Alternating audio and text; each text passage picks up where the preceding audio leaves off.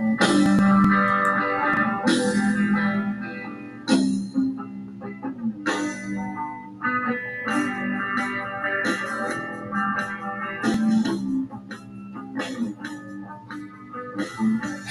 and welcome once again to Refresher, the pop culture therapy podcast.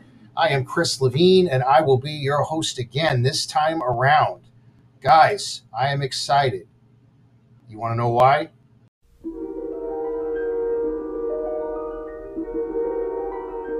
There is a fifth dimension, beyond that which is known to man. It is a dimension as vast as space and as timeless as infinity. It is the middle ground between light and shadow, between science and superstition, and it lies between the pit of man's fears and the summit of his knowledge. This is the dimension of imagination. It is an area which we call the Twilight Zone.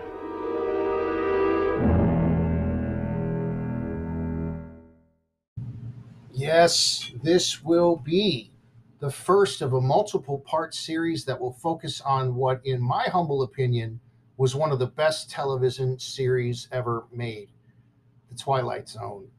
Each one will focus on the psychological and sociological messages and areas of thought that this show kind of snuck in to all of our living rooms since its original airing from 1958 to 1964 and from the next decades after decades of people like me that caught it through syndications. Now, for this show's purpose, I'm a purist and will only be handling the Rod Serling years. I honestly haven't ever given any of the newer versions of this show or the movie a chance. The old and the original was just too classic. I can't do it. So we are sticking with those for this series. Now, this episode is called And Justice for All. And I'm torn between telling you everything with huge spoiler alerts if you haven't seen them, but I'm not going to do that. I'm only going to set up the premise and then let you have the enjoyment of seeing it for yourself if you choose to do so. Now, this time we're going to make reference to these episodes Piano in the House, The Jungle, The Mirror, the Rip Van Winkle caper, the 16 millimeter shrine, the masks, Death's Head Revisited, and the Obsolete Man. All of these have justice as a common theme. Some hit harder than others, but all of them are super. Now, those getting served in these episodes are a terrible, cruel theater critic the mastermind of a hydroelectric dam, who, because of him, native African people will be displaced. There's also four thieves. Another one is a dictator, some horrible gold digging relatives, and a Nazi commander from the Holocaust. Then there's the one where the person got what they deserved, but not because they were bad. They just got what justice they always longed for and we're going to get to that one shortly as well. Uh, but why is it that we all feel a certain collective deep breath when someone awful is put in their place or it feels as though a wrong is righted, especially on television or in the movies? Well, psychology today helps us with this. It states that revenge as a response to injustice has a long literary history, whether it's uh, Odysseus slaughtering the suitors who's taken over his home. The theme of revenge has never lost its luster, even if it's the Corleone family. Countless contemporary variations in movies and books, from highbrow to lowbrow, attest that this is very popular. From Hamlet to Carrie, the pulsing energy of revenge keeps us spellbound. But revenge doesn't just animate fiction, of course, killing is often justified by murderers as, quote, necessary revenge, along with other heinous acts which are supposedly given more gravitas by their history of provocation. Still, a major study showed that while participants thought they'd be better and feel better after getting or exacting revenge, researchers found just the opposite. It wasn't just that punishing the transgressor didn't provide a real release, but that it in itself, in fact, made participants focus on and ruminate about both the transgressor and the transgression even more now, especially if the person had taken revenge rather than simply witnessing it on their own. It just seems different, though, when we're detached from it and when we see it in a movie or when we see it on television. So seeing justice in a Twilight Zone feels good because we didn't get wronged, uh, nor did we feel the need to right the wrong. We were just watching a wrong get righted. For example, in Piano in the House, the lead character is so cold and terrible in his desire and joy in seeing people be vulnerable that when he himself becomes vulnerable, we are just ready for it. We were waiting for this. In the episode The Jungle, a person not caring about indigenous people's lives as much as a business venture, it, it prepares us to see some comeuppance. In the episode The Mirror, the lead is a dictator that orders mass executions of prisoners that he's declared to be enemies of the state. It's kind of interesting. This one, by the way, is Peter Falk in this role. It's hard to make him unlikable, but they pulled it off, as did he as an actor. Another episode, the Rip Van Winkle caper. You had four bad guys. When they are gone, not only are they gone, but their experience proved worthless. And you're expecting that. The masks, dude, this is an episode to savor. Just trust me. Uh, in Death's Head Revisited, a former Nazi commander has learned nothing and has taken no responsibility for his cruelty. And at, at the end of it, he got the other end of justice. And finally, perhaps the king of the Twilight Zone actors, may be tied with Jack Klugman. Burgess Meredith hands a bad man what's coming to him, but hands it to him gently and makes a huge sociological and psychological point about how things are all subjective, at least in foxholes. Now, the Psychological Science site explored two theories for why the concept of revenge could be satisfying. The first is known as what's called comparative suffering. Now, this is the idea that simply seeing an offender suffer restores an emotional balance to the universe. Now, if this were the case, then victim of wrongdoing who learn of an offender's misfortune should feel equally satisfied whether or not they were personally responsible for that misfortune. The, the second theory is what's called the understanding hypothesis. Now, this holds that an offender's suffering is not enough on its own to achieve truly satisfactory revenge. Instead, the avenger must be assured that the offender has made a direct connection between the retaliation and the initial behavior. And this happens in every single one of these Twilight Zone episodes. They all see that they were wrong and that's probably the most satisfying part of the justice that they receive from us, the viewers, to watch. I mean, this makes them all delicious viewing. Of course, so does the writing, the directing, and the acting. Now, the article continues in part by saying that pervasive as this revenge instinct may seem, modern civilization can feel fortunate that resisting the urge to retaliate is even more common.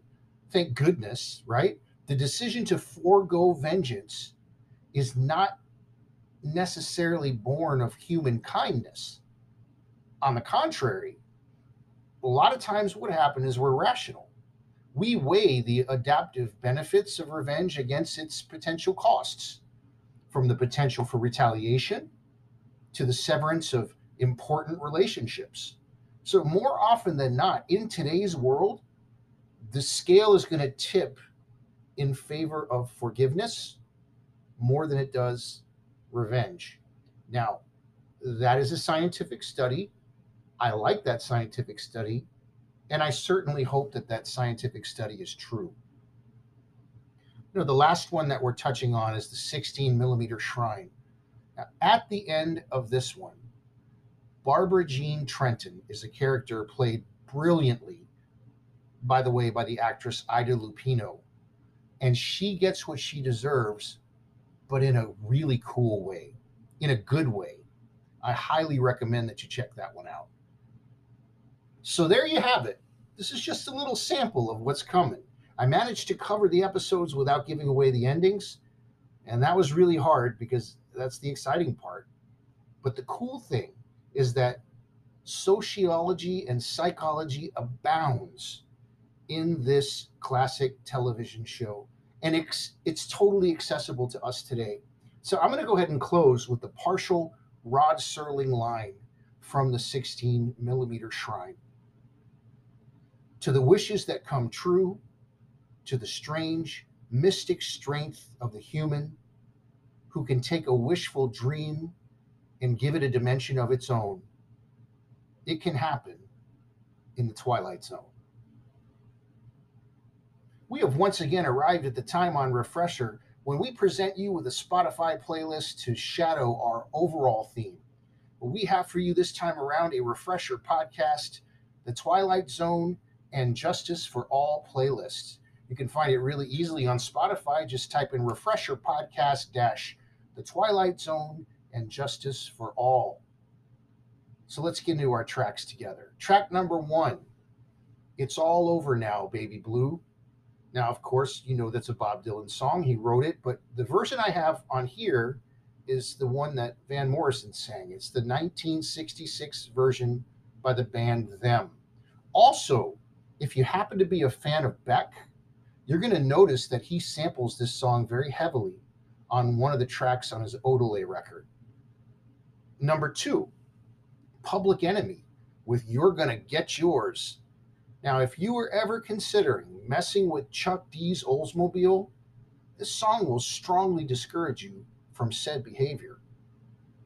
Track number three, Jump Into the Fire by Harry Nilsson. Number four, Anthrax with Caught in a Mosh. Number five, James Brown, yes, with the full seven minute and 49 second version of The Payback. Number six, People Don't Get What They Deserve by Sharon Jones and the Dap Kings. Number seven, The Beatles with I'll Get You. Number eight, Taste of Blood by Mazzy Star. Number nine, The Stranglers with You'll Always Reap What You Sow.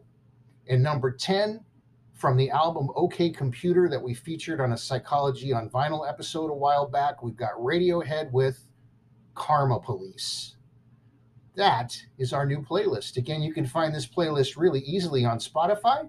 Just type in Refresher Podcast, The Twilight Zone, and Justice for All. Hey, I wanted to pass something awesome along to you all out there. Did you know that having a plant around can actually be psychologically good for you? Well, with that, I want to tell you about a great company called Leafy. This is such a cool idea. They offer plants to help brighten your atmosphere psychologically. And, and don't get me wrong, this isn't just plant sales. You can find that anywhere. Here's what they do that's unique they provide a pot that comes with a wick and a reservoir. In other words, it makes your plant really easy to care for. And they provide the plants and soil too, if you'd like. But here's the concept take it with you. It can stay with you in your car, it can stay with you at work in the cup holder of a backpack. If it's really hot right now, like it is where I am, they have succulents. It not only creates a nice, refreshing atmosphere, but can provide both the aforementioned psychological benefits as well as a pretty cool icebreaker to start a conversation. So go and check them out online. It is Leafy. Listen super carefully. It's spelled L E A F V E and you can find them at leafve.com. Please be sure and tell them that the Refresher Podcast sent you. And check this out for listenership diversity. This past report demographically this week attract new listeners in two places. You ready for this? Number one, Littleton, Colorado, in the United States. And number two, Dubai. How cool is that? It just reminds me that this show simply would not exist without you. It's a word of mouth vehicle. If you could all do me a favor, please continue to pass this podcast along to your friends. Also, if you'd like to help keep this podcast stay up and running, if you'd like, you can make a small monthly contribution. Just see the support this podcast link under the episode description. If you are so inclined, that would be great. And you could even do so at our website. Just go to www.refresherpodcast.yolasite.com. That is www.refresherpodcast.yolasite.com. But listen, whether you decide to contribute or not, just please feel free to listen to this show and enjoy this show anytime that you want. It is yours. As always, I am proud to say, I am honored to say that the music that begins and ends this podcast is by the band Dive. The song is called A Day Late, and check this out. It was written by Mr. John Villafuerte. You take that to the bank, dude. Until next time, this is Chris Levine for Refresher, the Pop Culture Therapy Podcast. Everyone, please take care and do yourself a favor and remember that there's a big difference between worry and concern. We'll see you next time.